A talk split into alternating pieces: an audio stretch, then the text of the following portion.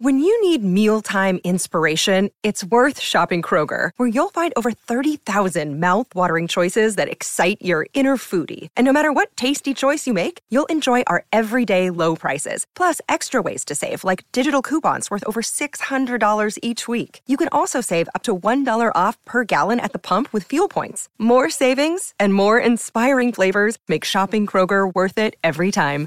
Kroger, fresh for everyone. Fuel restrictions apply.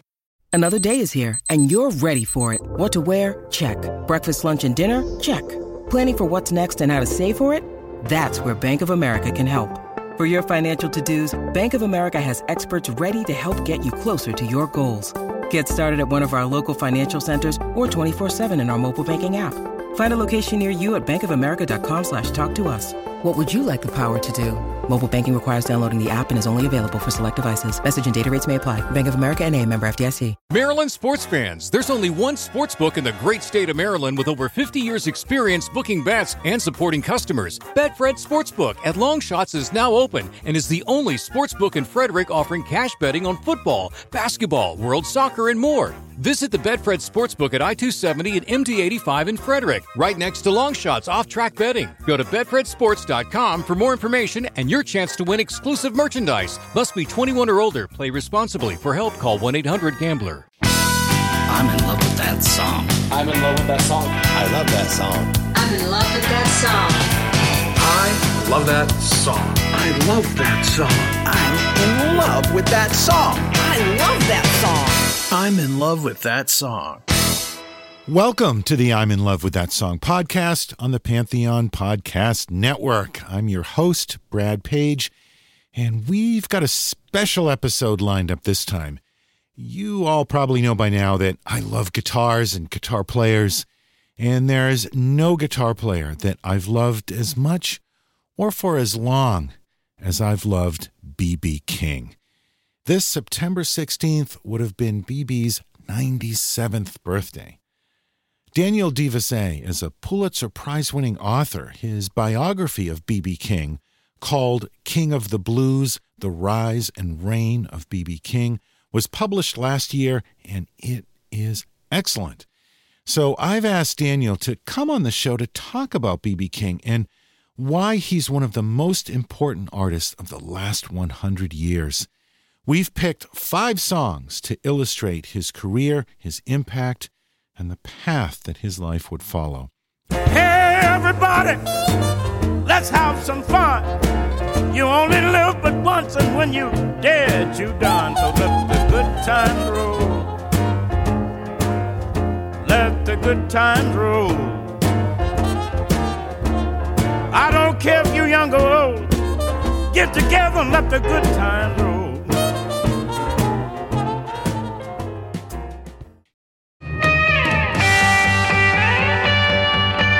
Before we get into the episode, I want to remind you about the promotion that we're doing with Nick Mason, the legendary drummer with Pink Floyd. We at Pantheon Podcast are giving away an exclusive VIP experience to see Nick Mason's Saucerful of Secrets.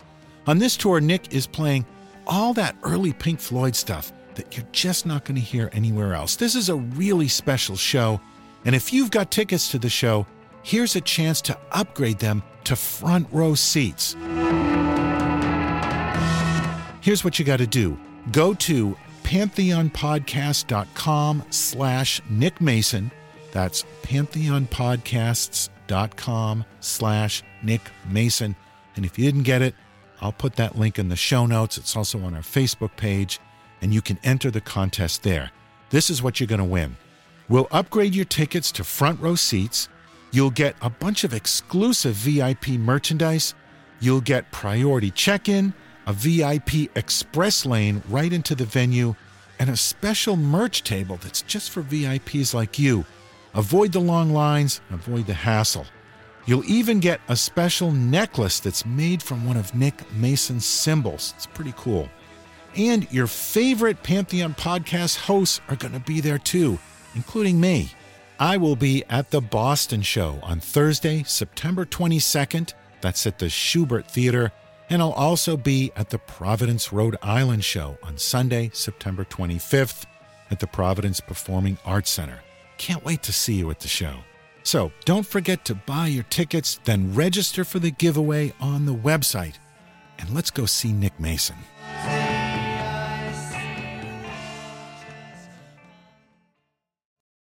So let's get into it.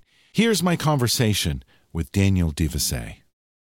Daniel, thanks for joining me on the I'm in Love with That Song podcast. I read your book, King of the Blues The Rise and Reign of B.B. King, and I really, really enjoyed it. So I'm excited to have you on here to talk about B.B. King. We decided to pick five songs as a way to show the scope of his career. It's no easy feat when you consider he released dozens of albums. Uh, but first, to get us started, can you give us just a quick overview of his story, where he came from, how his career got started, and how he ended up being, I think, one of the most important musical figures of the last century? BB was born in 1925, I think on September 16th, a day before my birthday, um, in Itta Bena, Mississippi, which is in the Delta. He was born into a sharecropping family, uh, which is economically kind of like the system that came in after slavery was abolished for many black Americans in the South. You were nominally free, but in, kind of indentured to the land and to the landowner because right. the way the system was set up, you were like always in debt. You never get out of debt. Uh, you end up owing more than you make in most years. Anyway, so uh, this is like a hundred pages of the book, but I'll, I'll gloss over it. Yeah. Um, he first emerges out of impoverishment out of poverty to become a tractor driver, which is kind of a higher up job. And so that that paid enough that he was actually earning money, which was cool. And his father had done that. His father was kind of an alpha male, hardworking dude who also was a tractor driver. And the story might have ended there. I mean, that's where it ended for Albert King, the father. He became a tractor driver and was able to raise a family and and the story. But BB had deeper ambitions he had an ear, which I think was a remarkable, remarkably gifted ear for music. He was really drawn to the field hollers, the people shouting blues out across the, the fields. He was really smitten with the records that he heard. He had a great aunt who had a Victrola. And so he was able, through that, to listen to all this stuff um, like uh, Blind Lemon Jefferson was a huge star. So, so he heard recordings of Blind Lemon Jefferson just playing the guitar and singing. So he, he heard whatever was popular. And then he, he just kind of fell for some new sounds. He heard electric guitar. And the sound he heard that he really fell for was um, T Bone Walker. And that would have been in like probably 46, 47 when, when T Bone had his big hit, Stormy Monday Blues and he also around the time also was exposed to Charlie Christian, a really great black jazz guitarist who sort of introduced solo guitar into jazz music. Right. He also had heard Lonnie Johnson, who's not as familiar of a name, but people who really, really know their guitar history would would posit Johnson, Lonnie Johnson, as one of the all-time greats.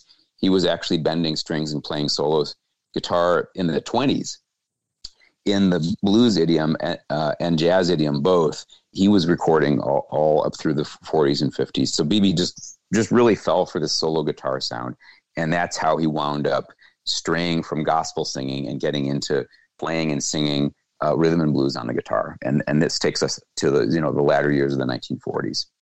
One of the things that um, in your book that really um, jumped out at me, and it makes perfect sense, but you don't think of it that way with somebody like B.B. King, who's been an icon for as many years as you and I have have heard him. He was a master by then, but like everyone, when he started out, he really wasn't very good.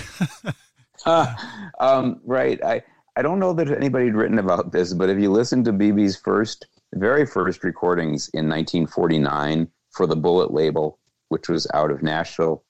He couldn't keep time at all. He wasn't accustomed to playing with other musicians. And also, his solo playing was rudimentary, uh, let's say, at the beginning. He, he, he sounds more like a guitar student than a guitar master at the very beginning. And what I think happened, and I say this in the book, I think between 1949 and 1950, he really buckled down and spent hours and hours and hours and hours playing. And he, he learned how to play with other players. And he developed this wonderful lead guitar sound. He, he'd been doing acoustic, uh, more like Robert Johnson style guitar, and and I think he learned maybe only in the latter part of the '40s to play electric guitar and and to do this this kind of solo style that he learned from T-Bone Walker. So by the time of his first, you know, really professional singles, which were recorded for Sam Phillips in 1950, by that time he sounded pretty close to the BB King we know and love. And that kind of brings us up to the first song that we chose to talk about, which was a single from 1951, a song called Three O'Clock Blues, which is it's a landmark record in BB's career, right? Tell us about that song. So by 1951, BB had cut and released a number of singles with Sam Phillips uh, at the controls. And Sam Phillips, you know, was kind of a genius.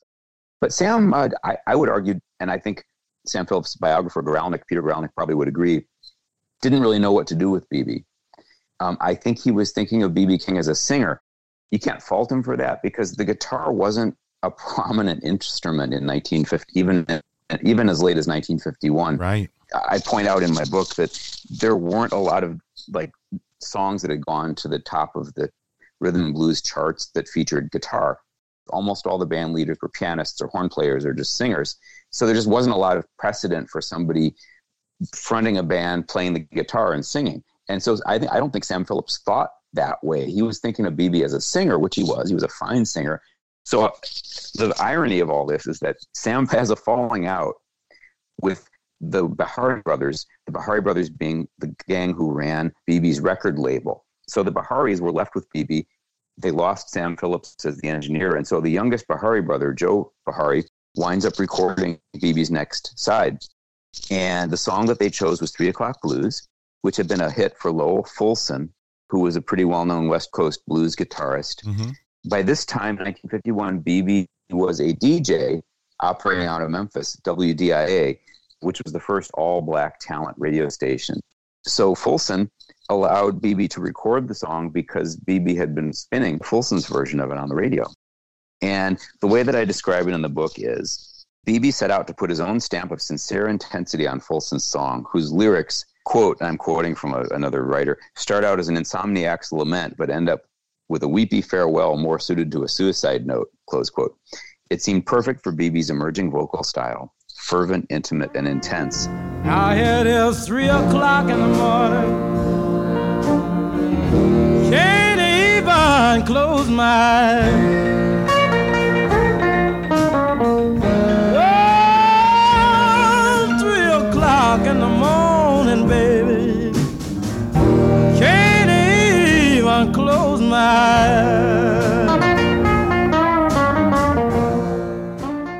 It was sounding good, but after the first take, Joe Bihari didn't quite have the sound he wanted.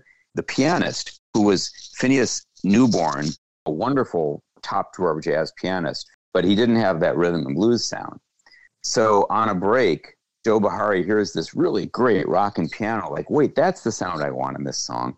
Turns out the person playing the piano was Ike Turner, who's not yet known, but he's just this kid, is you know, like the prince of his day, you know, amazingly versatile. He can play anything.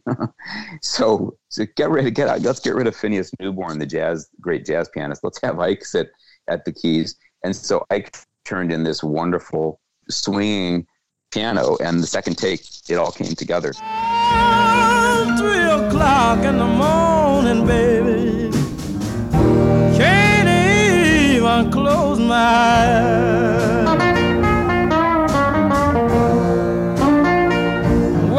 I can't find my baby. Lord, and I can't be satisfied. I kind of say that in my book that I think Three O'Clock Blues Blues was the first song where the producer showcases BB and his guitar, Lucille, equally. They get equal Mm-hmm. prominence in the song. And prior to that, BB's voice was overshadowing his guitar. So this is, in a way, this is where the story begins. And it it shot like a bullet to number one on the rhythm and blues charts, and it became BB's first number one. Yeah, there's a few things fascinating about the track. For one, the fact that it was recorded in a YMCA, not in a studio, not in any kind of anything resembling a professional environment it does feature some of the classic BB King licks. They're in there, but he hasn't quite developed that the legendary BB King phrasing yet. and you don't really hear that classic BB King trill or vibrato that he became famous for. It's you can there's hints of it there, but it's not fully developed yet, and the solo doesn't really flow the way his later solos would. You can just hear that he's he's made major leaps, but he's still he's still developing. Well, I'm bound to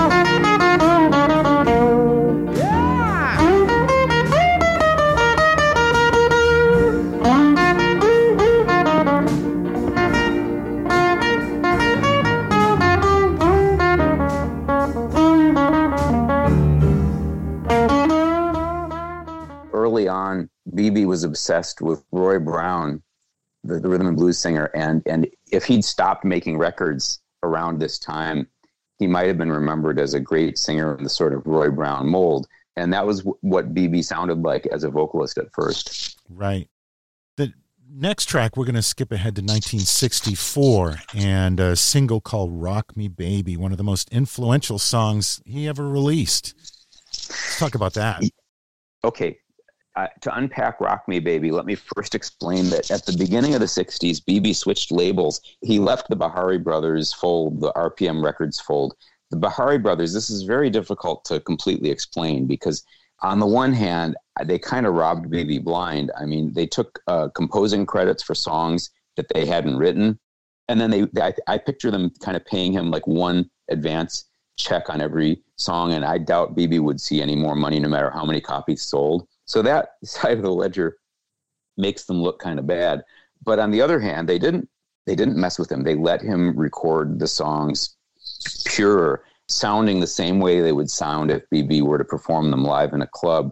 And they hired great musicians, great arrangers, the most important of whom was Maxwell Davis, just a wonderful musician and arranger. By 1961 62, BB had gone to the major label, uh, ABC Paramount, but ABC Paramount didn't know what the hell to do with him, and they they kept recording him with like the Ray Charles Orchestra, and just again made the same mistake Sam Phillips had made a decade earlier. They thought he was a singer. right. They for some reason they didn't realize they had this amazing guitarist on their roster, so they kept giving him these croony ballads to sing, and he was going nowhere in his career. So meanwhile, the minor label, the race label, RPM still had a, a trunk load of songs that he had cut for them.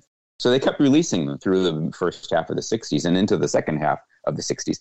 Rock Me Baby comes out, and just like everything that BB had done for RPM, it's tastefully done, it's simple, pure, no orchestration. It's just a nice, you know, five or six piece blues song.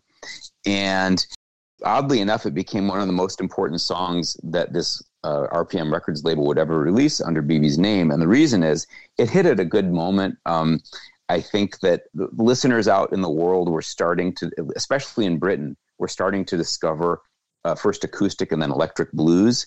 Um, it actually charted in the States too. It, it reached number 34 on the Billboard Pop chart.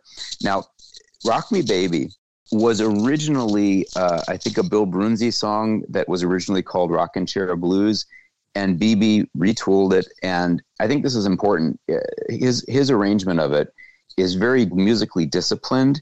It has a, a very strong and memorable and kind of dependable melody that kind of doesn't change, right. set against a simple repeated guitar riff that's doubled on the piano. It's very very simple and very disciplined, and it just worked.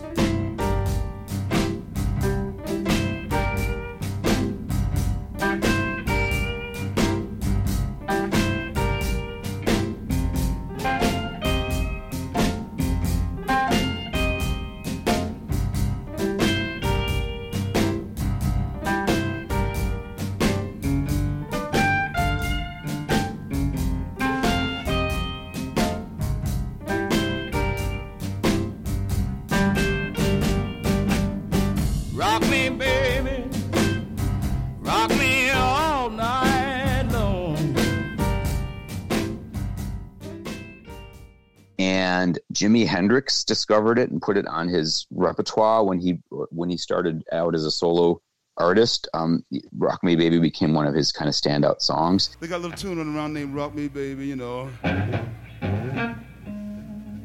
No, this kind of yeah.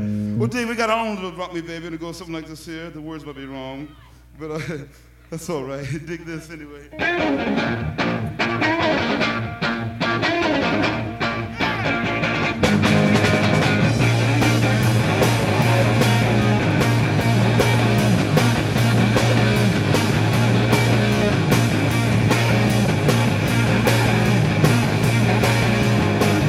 Me, baby, rock me all night long. Rock me, baby, rock me all night long. And in Britain, it was the first big song of any stripe released by B.B. King. And this is very significant because this is right when the people who would become the Stones and the Yardbirds uh, were all just soaking up any black American music they could get their paws on nobody had heard any BB King music at all in Britain. So Eric Clapton discovered the song. I think the Animals, Eric Burdon and the Animals wound up covering it. And so it was a huge, the song was a huge deal in, in, in Britain. And it was a significant single in America. It caused BB's new label, ABC Paramount, to start rethinking their strategy with him because, hey, uh, his old label had just gotten him onto the top 40, which his new label had failed to do. Right it's one of his songs, uh, maybe the song that's been probably covered the most. I mean, Th- "Thrill Is Gone" is the song he's most known for, but yeah. I think if you're looking for cover versions, I mean, "Rock Me Baby" was like a standard uh, cover song uh, up up into the 80s. I mean, Johnny Winter did a killer version of it. Uh, Deep Purple used to include it in their set. I mean, it was a go-to song for so many of uh, of the blues derived rock and roll bands. And of course, we are more than 10 years past when Three O'Clock Blues was originally cut. But here you really hear that B.B. King phrasing, especially the way uh, the solo pushes and pulls against the beat.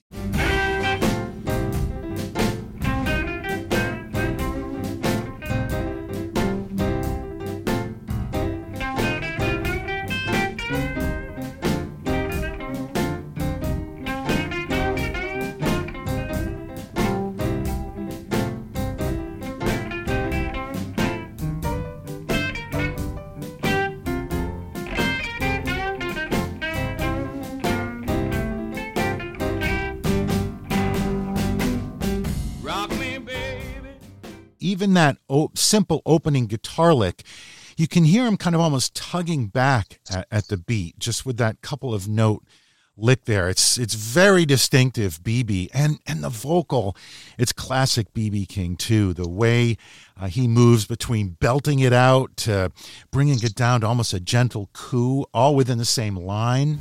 Hey,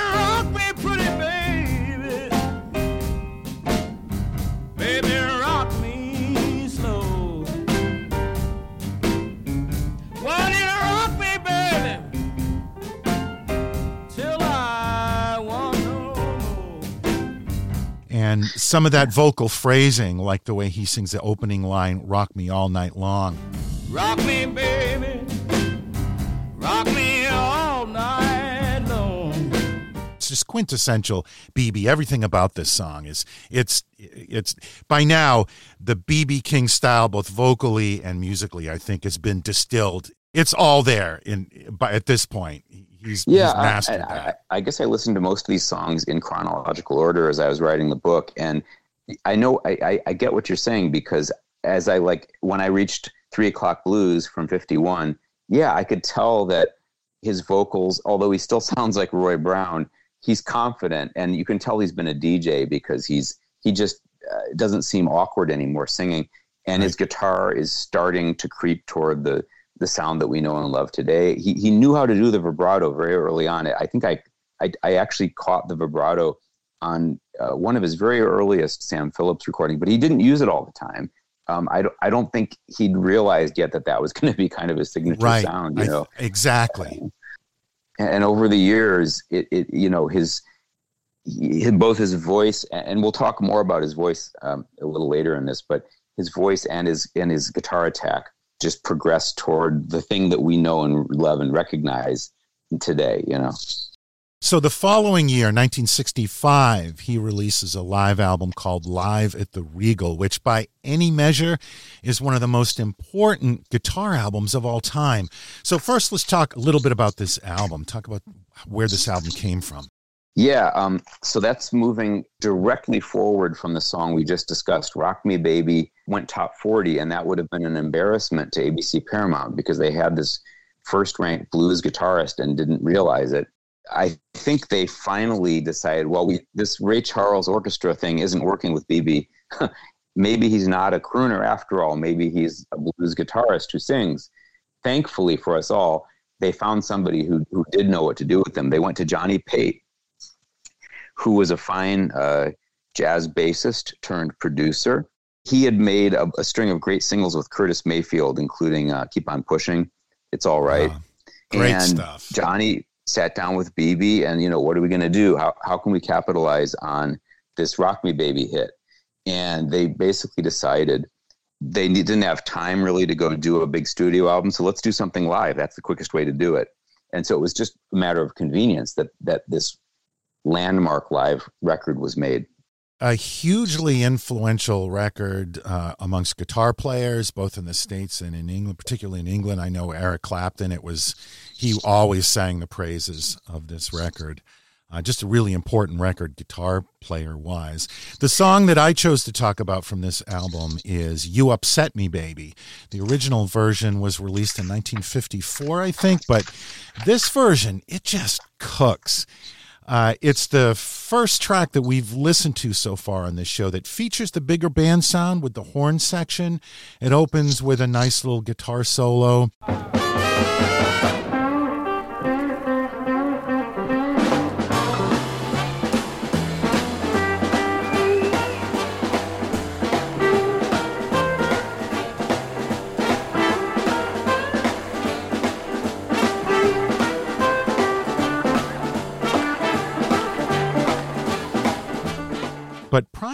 It's a great showcase for BB as a vocalist. He just sounds like he's having a great night in front of a great audience. Um, so, You Upset Me Baby, when it came out, um, I really seized on that song in my manuscript. Here, I wrote in my book, it boasted neither his greatest lyrics nor his most accomplished guitar work, yet, as a finished song, and I'm talking now about the single from 10 years earlier, right. it was somehow more memorable than anything BB had recorded before. The reason was BB's vocal. In hindsight, and this is 1954, this recording seems to mark the emergence of his unique voice as a blues stylist. BB was no longer channeling Roy Brown. His relaxed delivery, his conversational singing style, his tendency to lag behind the beat, the warm rasp that engulfed his voice at the end of each melodic phrase. From first to last, the vocal on You Upset Me Baby was unmistakably BB King, and also I say it was also unmistakably Ribald. And so you're hearing all the same things in the live at the Regal recording, um, the song was possibly the first recognizable this is BB singing. There's no question this is BB King. Right. And then 10 years later, it, it slots perfectly into this regal set. Yeah, she's not too tall. Complexion is fair. Man, she knocked me off the way she wear hair. You upset me there. Yes, you upset me, baby. Well, like being hit by a falling tree. Woman, what do you do to me? Yes the reason why Live at the Regal is so important, I think, is that he'd been doing this Ray Charles Orchestra crooning stuff for a few years. And the fact that he was a great guitarist who also was a great singer had not registered with anybody who mattered in the music industry. And Live at the Regal showed his the double barreled attack of his guitar and voice, and then the the incredible effect he had on a on a black audience in a black club just to such potent effect. Um, it was like a revelation. Well, now I'm tired to describe her. Hard to start. Never stop now because I've got a weak heart. You upset me, baby. Yes, you upset me, baby. Well, like being hit by a falling tree. Woman, what you do to me?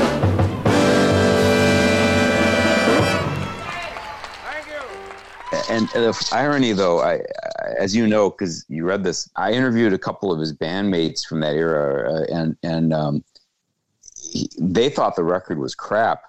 um, and the reason they didn't like it was uh, Duke Jethro, the keyboard man, told me this is that they were um, the band was paired up with the house band, and so there's two bands playing behind BB, and as a result of that, it's it's not the tightest instrumental performance mm-hmm. because the house band at the Regal they knew BB's stuff, but it wasn't like nearly so tight as a normal BB King performance would be with just his band. And so they didn't like it. BB thought it was just okay, but but it was still a, a, a very good BB King show, and that was good enough. Yeah, it's interesting how those things turn out, right? um, artist's perspective of their own work versus how it's received by the wider audience. Exactly. And it's it's it's I love the record, but it is not my favorite BB King live record. Um, well, um, Scott Barretta, the great great great blues hound from Mississippi, Scott told me his favorite BB King record is the next live record after this one, which is called Blues is King. Mm-hmm. That's a great one too. Yeah much less well known and was recorded at a different Chicago club. And it, it is a wonderful record, really, really powerful. It's a breakup record, in fact. Yeah. I, I, would recommend it to anybody who's interested. I, I like that record quite a bit too. Um, yeah. So Live at the Regal was a landmark album. One of the things that you point out in the book, uh, and I agree, is that for all of his amazing playing, so many great songs, for a guy who put out something like 50 albums, there's actually very few of the albums that are really great, like great start to finish. Yeah. Um, I, I, wrote an article for All Music, um, the website. I, I, off the top of my head, I, think in this All Music article, I, advocate for uh, the Completely Well album, which is the mm-hmm. one that has Thrills Gone on it. Yep. That's a really solid record front to back. Yeah, um, well, uh, and and one of his better records uh, is an album from 1969 called "Live and Well," and yes. so that brings us to the next song that we were going to talk about, which is "Why I Sing the Blues." Let's um, let's talk about that song. Yeah, so with that record, which became known as um, "Live and Well," he starts working with a 26 year old white guy named Bill Szymczyk who was this young, I think, staff producer at ABC Paramount, who had the impulse that you and I were just discussing, which is uh, ABC has this amazing guitarist on, on, their roster, and they're and they're not doing anything with him. So Szymczyk has this vision. He wants to set BB up with a group of really, really solid session guys in a New York studio and just see what they could do to modernize his sound because his sound was desperately in need of modernization at that point. And I think BB wanted maybe to do another live set, so they wind up compromising, and half the record is live and half of it is Memorex. You know, half of it is recorded in the studio. The whole record's very good, but the, the final cut on it, it, the closer, Why I Sing the Blues, is truly remarkable. And here's how I describe it in the book an eight minute explosion of anger and hurt, a performance so propulsive and powerful that it left the listener wondering why the band had been holding back.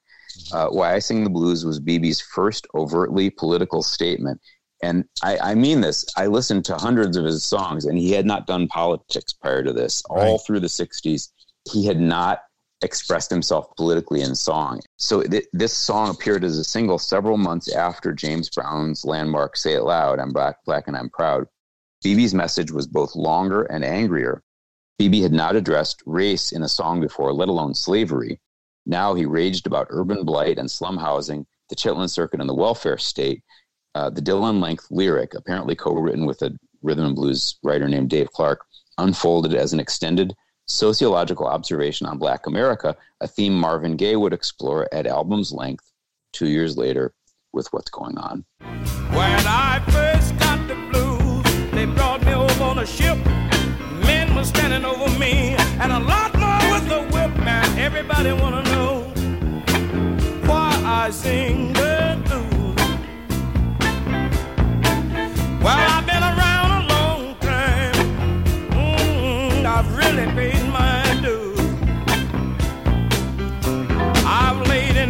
flats, cold and numb. I heard the rats tell the bed bugs to give the roaches some. Everybody wanna know.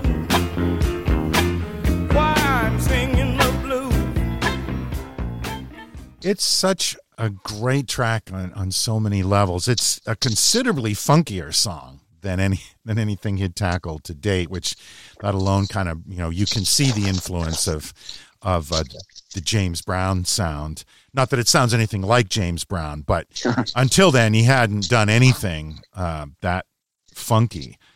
Um, yeah, I, I, I needed um, Jerry Jemmott, the bass guy, to kind of explain this to me. I've been listening, obviously, to this stuff for all my life, but he was helping me to understand how BB and all his musicians were used to the swing beat. And with this record, BB and his musicians broke out a funk beat, which is the sound of Sly Stone and the sound of latter day James Brown.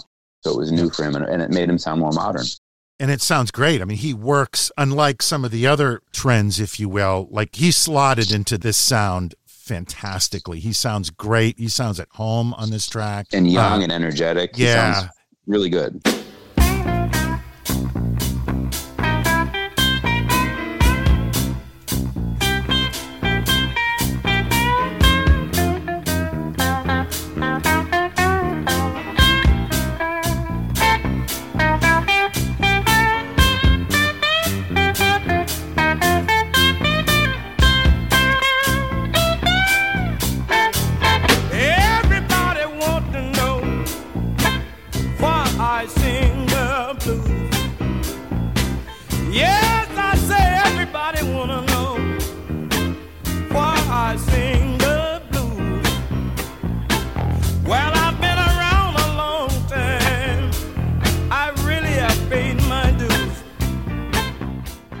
First time and one of the very few times in his whole career, really, where he addressed anything that remotely had a political spin to it. Um, yeah, um, I, I, wanted to say uh, just a few words about that. He'd done a lot of work for the civil rights movement, mm-hmm. um, but really shied away from getting any publicity for it. You will not, I promise you, you won't find any write up of him. Any of the, the, I think many times that he played at like fundraisers for Dr. King or for uh, the NAACP or, or various different uh, civil rights organizations. He was clearly involved in the movement, but was all behind the scenes. Right. And he'd, he'd chosen never to go political um, in any of his songs up to then. Um, and it took the war and it took some different societal changes to get artists, both black and white, to kind of go there into po- political statements in their songs. You know. Yeah, and and he touches on all of that uh, in this song the history of yeah, slavery and racism, housing, economics, the war, along with a lot of classic B.B. King work. Between every verse, practically, there's a, a guitar break. It's a great solo at three minutes and 20 seconds.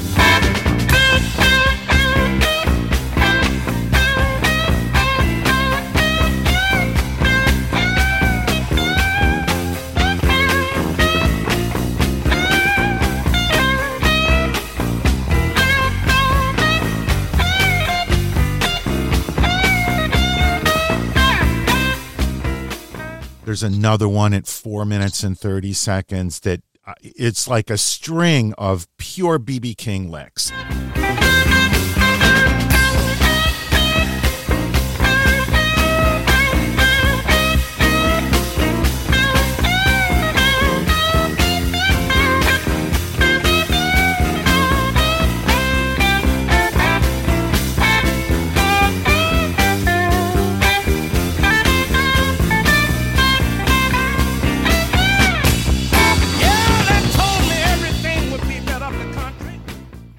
Like a textbook example of why he's such a great uh, guitar player. And then the song really doesn't so much end as it just kind of runs out of. It's like they're just exhausted at the end of it, and they just kind of yeah. slowly peter out. It's an interesting way to end the track and end the album because it's the last track on that album.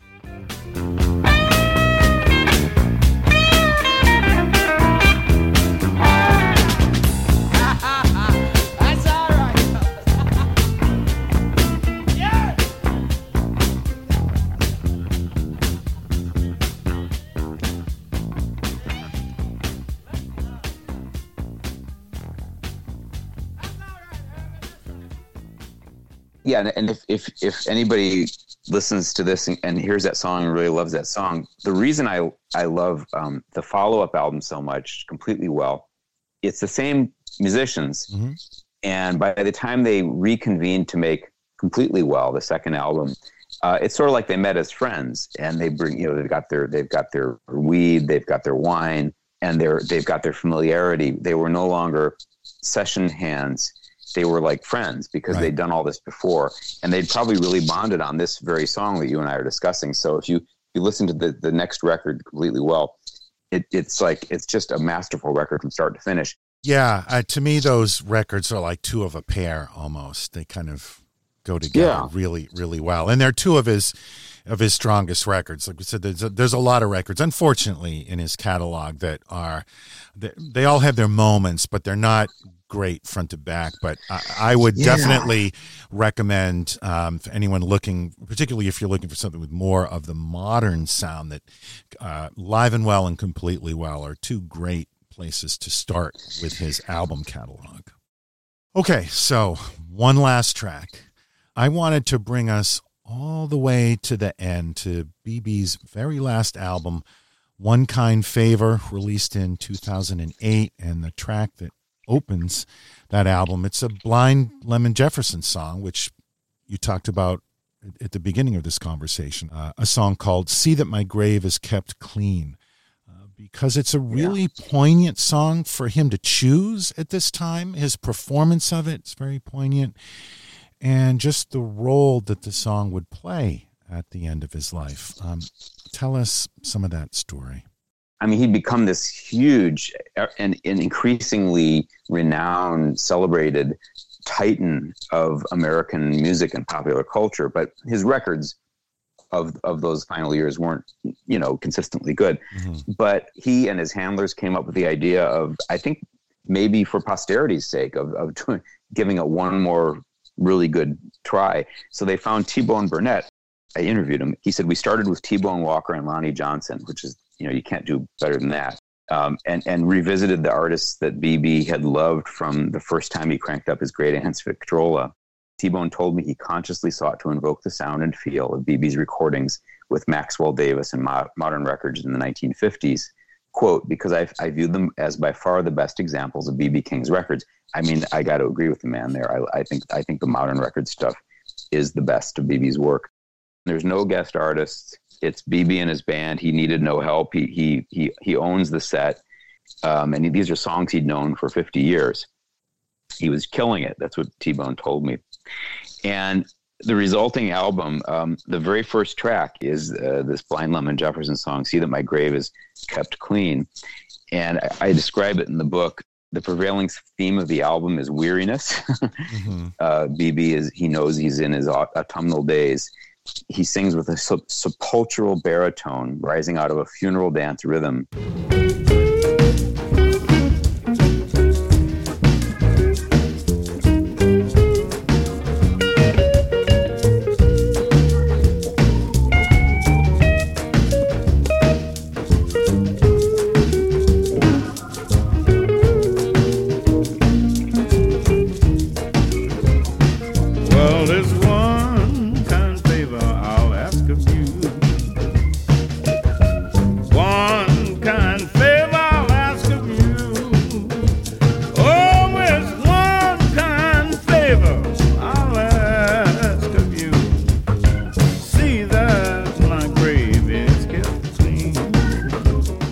Heavy record. Um, more than one of BB's musicians told me that they couldn't listen to this record hmm. because uh, it's like, man, BB, you know, don't die yet. I mean, you're not dead yet. you know, they really had a hard time listening to this album because it was so dark and so sure. funereal. well, the song ends up basically being his his own instructions for his own funeral, right? That that's right. Um, he he intimated as much to uh, a, a, dear friend of his toward the end of his life, Allan Hammons, I believe, uh, who was behind the BB King Museum, and you know, listen closely to that song, Allan.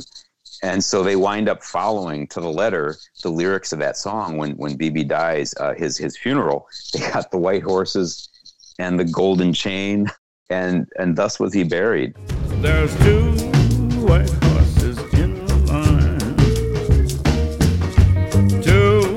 white horses in line. Two white horses in line. Gonna take me to my ground. Yeah, it's a really moving moment. Um, and he he definitely you know he he sounds all of his years on that track um, but it's powerful. It's it reminds me. it's like those those last few Johnny Cash records, right? Well, that's just exactly what I was going to say. I was going to jump in and say if this is another example of, of him taking inspiration from other artists, you could very much see this as, a, as an answer to the American Recordings uh, uh, series, and and it's a very worthy record. I mean, you're exactly right. It's it's definitely one of the best. So there's five great songs out of a lifetime's worth of amazing music to get started with. But what was it that pushed you over the edge into writing this book? Because it's not a small undertaking writing a book like this. Yeah, I, I chose BB partly because out of the, the artists I really, really revere, he hadn't been the subject of a sort of a literary biography since 1980, which is quite a long time. And then, secondly, because I just thought I felt very animated by the question is this the guy who created the solo guitar sound that became the prevailing solo guitar sound in pop, pop music for the whole latter 30 years of the century. Um, the best way I can think of to s- just explain what that sound is is if you ever watched Spinal Tap, mm-hmm. um, when Nigel Tufnel is telling Meathead, you know, to keep his paws off his guitars, yep. he says, you know, he talks about sustain and he, he says, this says, you hear that? And he goes, yeah. yeah. you know, yeah. he actually makes the sound with his mouth because he doesn't want to actually play the guitar. Mm-hmm. That's the sound. That's BB's sound.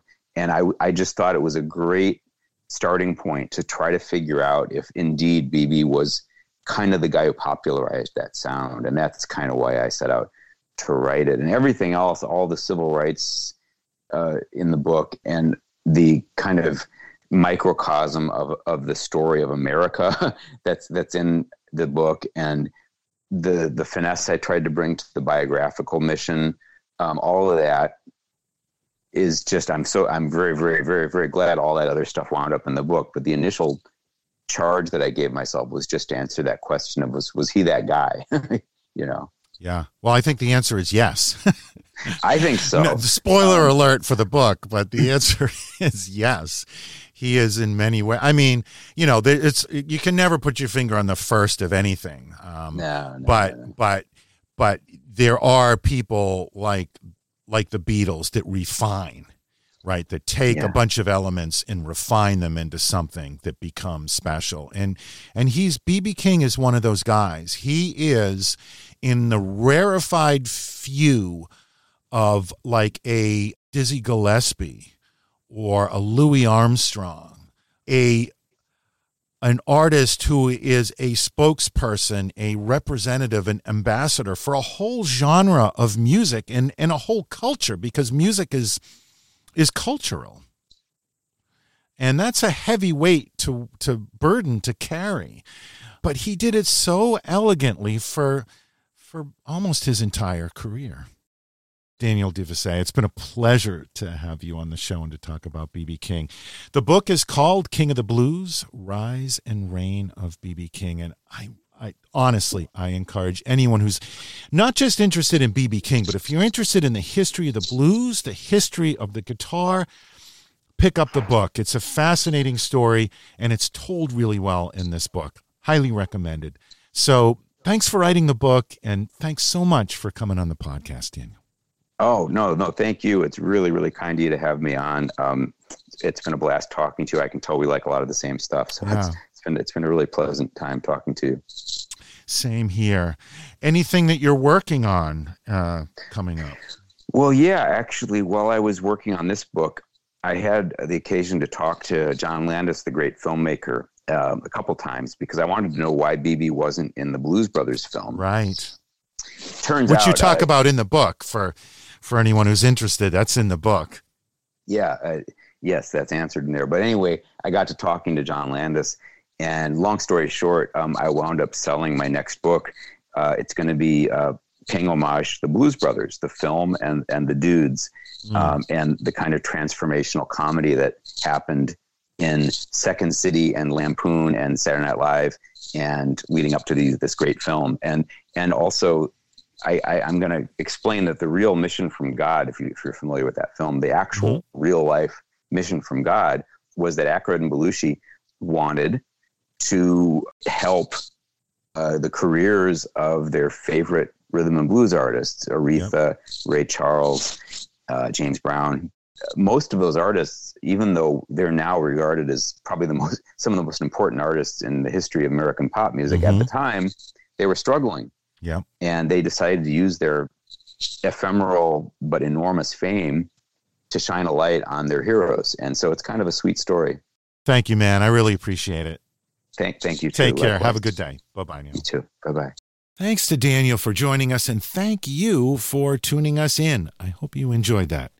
Please join me here again in two weeks for another new episode. On behalf of everyone on the Pantheon Podcast Network, I thank you for listening. Now, go explore the catalog of B.B. King. There's so much great music there. You won't regret it. See you next time. Every day, every day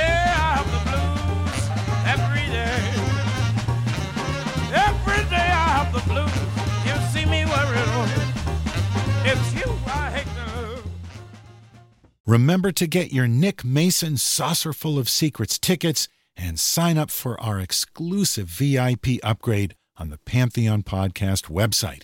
I'll see you at the show. Progressive presents Adjusting to the Suburbs.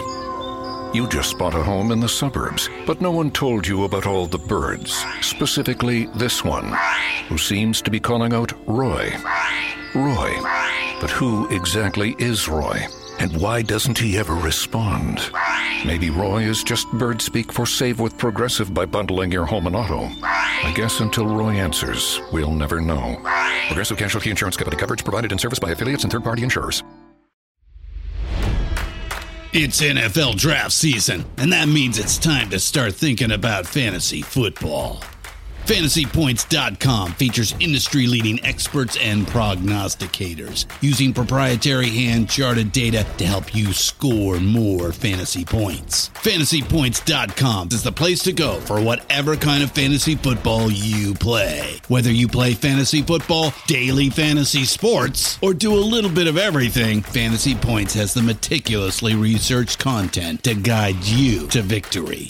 And why wait for the fall? Fantasy Points also covers the new spring football league, the UFL. Join the guru, John Hansen, Scott Barrett, Joe Dolan, and other massive names in the fantasy football universe with an exclusive offer. Use code Pantheon for 15% off any fantasy points package, including the all in package, with access to every article, tool, and data nugget that Fantasy Points has to offer. That's fantasypoints.com and code Pantheon for 15% off at Fantasy Points. Fantasypoints.com. Code Pantheon. Score more fantasy points.